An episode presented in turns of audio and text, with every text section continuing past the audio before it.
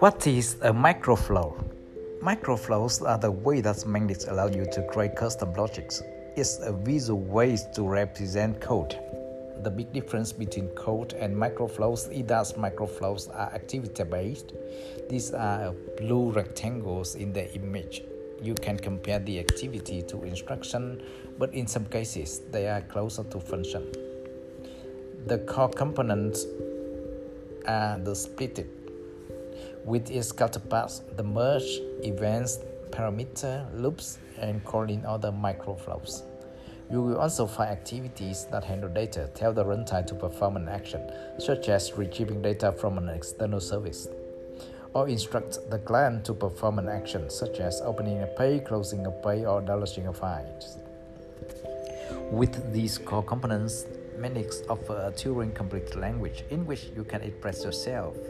This allows you to string together a series of actions into a logical flow. These flows then stored in the Mendix app and executed by one activity at a time. Microflows are executed by the runtime. Upon start of the executions, the runtime starts a transaction with the database. At the end of the microflow, the transaction is committed. If at any point the microflow encounters an error, the whole microflow is rolled back. If your microflows contain a call to a sub-microflow, the runtime sets a safe point at the start and end of the sub-microflow. This means that all the sub-microflows will run in the transactions of the root microflow. If the actions provided by the default are not enough, you can always turn to the marketplace for the modules that contain additional actions. The actions are implemented in Java and you can add the module to the project.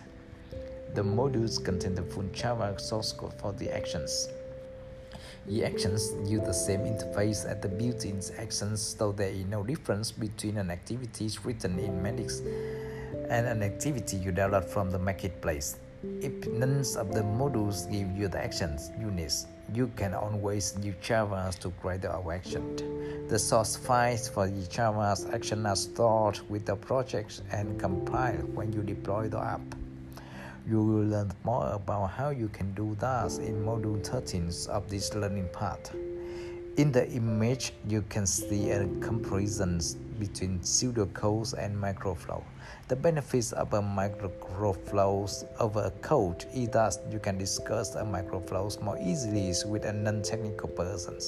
Any complexities that they don't need to deal with can be hidden away in a microflows or a Java action.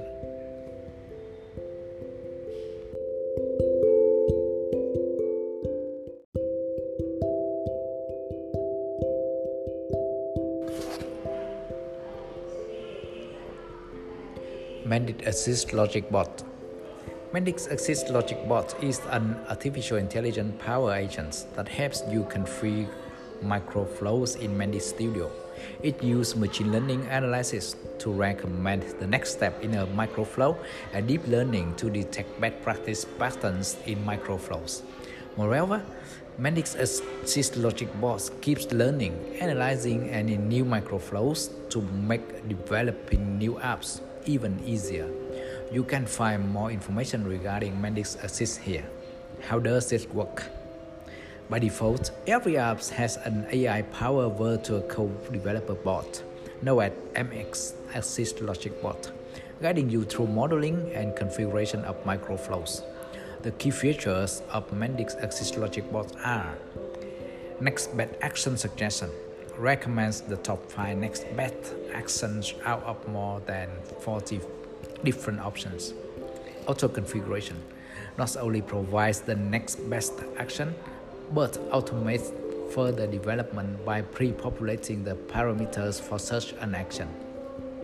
Contextual suggestions derives context in the different ways, including looking left and right in the logic when the developer inserts a new element or action mid-flow and inferring the context using the place where the logic is used. High accuracy. Continuous improvement. The training of the model has elevated the accuracy level to 95%. based on the contextual more information, such as input parameters of the microflow. Even is a new blank microflow, MX Assist provides you a number of recommended actions you can choose from. You don't need to spend time on searching a suggested activity in the toolbox. By selecting this activity from the list of recommended activities, the selection will result in automatically adding this activity to your microflow. If you wonder if MX Assist is one of any use, it is not worthy to mention just about 40% of all microflow activities Studio Pro are currently created using this bot. Let's have a look how to make use of MX Assist recommendation. When building a microflow in Mendix Studio, you can click on a blue dot for a suggestion to appear. Mendix Assist will give you a number of options regarding what you can do next. By selecting an action that you want to take, it will automatically be placed in your microflow.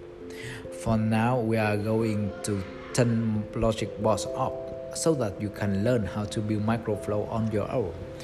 But feel free to turn it on at any time to see what it might suggest. If you want to leave it on, that's okay too.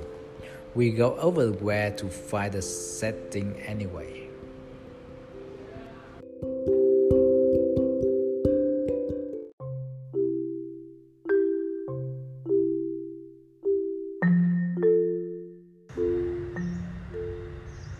Mobile apps. The first thing that you need to decide upon is whether you need an app to be developed, especially for mobile device. Are there specific characteristics of the users that told us they would prefer to use mobile over desktop or tablet? Or are there specific aspects of the apps that would be more valuable to use on a mobile? If answer to above the questions is yes, then most probably going mobile is the solution you want. In general, mobile devices give people from the ability to interact with each other from anywhere. Mobile apps offer users convenience, portability, and simplicity. Whether an app is fully mobile or only a small subset of functionalities is available on mobile, mobile apps deliver their products and services to the users in new and exciting ways. The development of a mobile application with Mendix is different than the development of a web app, but the underlying objectives and principles is still applied. Here are some aspects you need to take into consideration when developing a mobile app with Mendix. Navigation. Every app starts at the home page. The mobile profiles can be added and removed separately. If you add a profile, and you also have to provide its homepage. Apart from the homepage, a different homepage for different user roles can be specified. Layout. In theory, you can show the whole desktop app on mobile device, but you probably want to have optimized pages with simpler layouts and less information. Layouts help you create pages that suit a device. For example, you might want to have a layout that hides the menu in a collapsible sidebar for mobile devices. Mobile widgets. Some widgets are more suitable for mobile use than others. For example, the data grid is not very well suited because it relies on multiple columns and multiple search fields. The list view is a simpler, more compact, and responsive widget for showing a list of objects.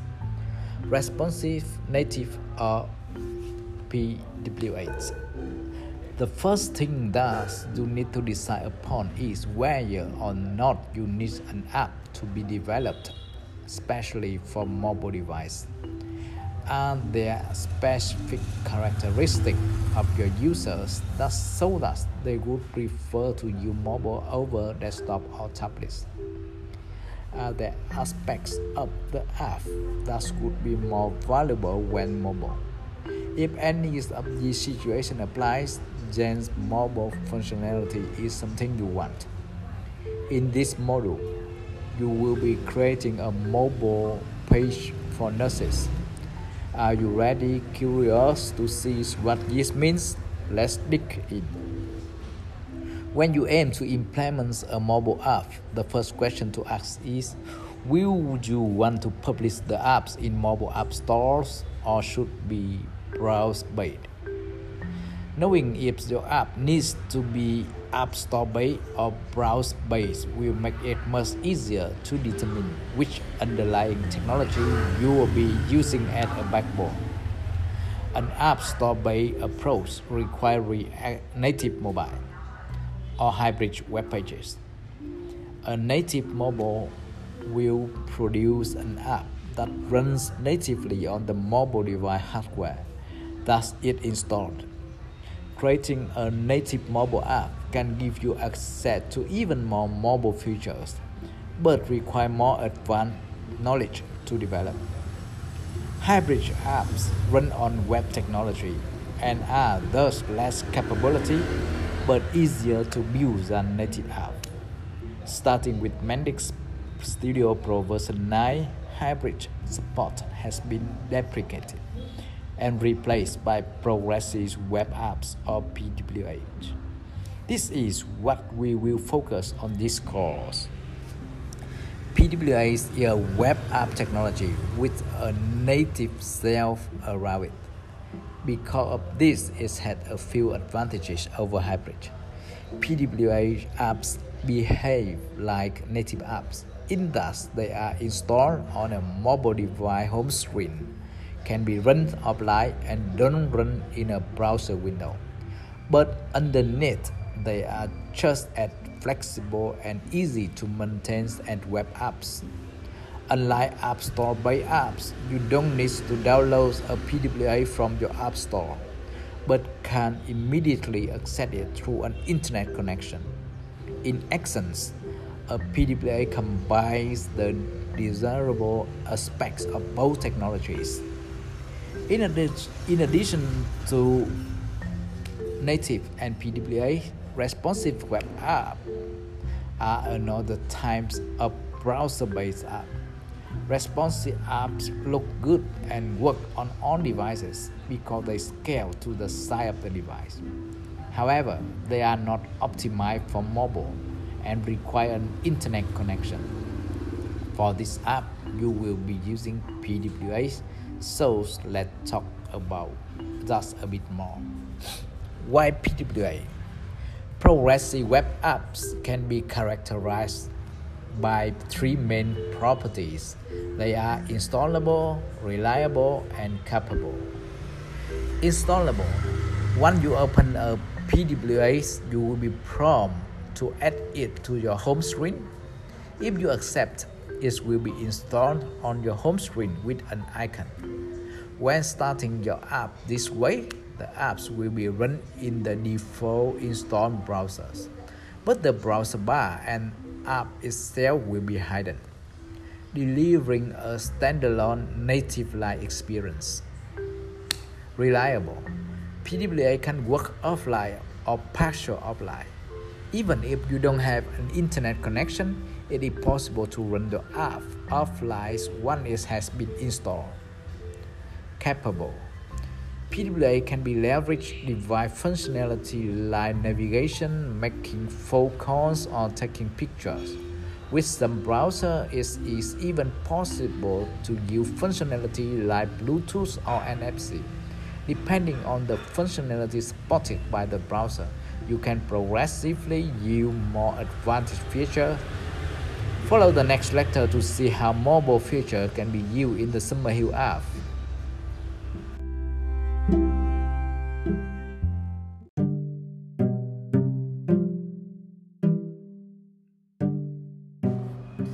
Master layout.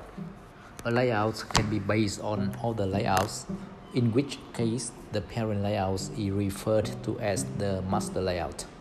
If a layout has a master, it can use the placeholders defined in the master to create a more specialized configuration. If a page is based on the specialized layout, you can only make use of the placeholder defined in new layout, not the ones of the master layout.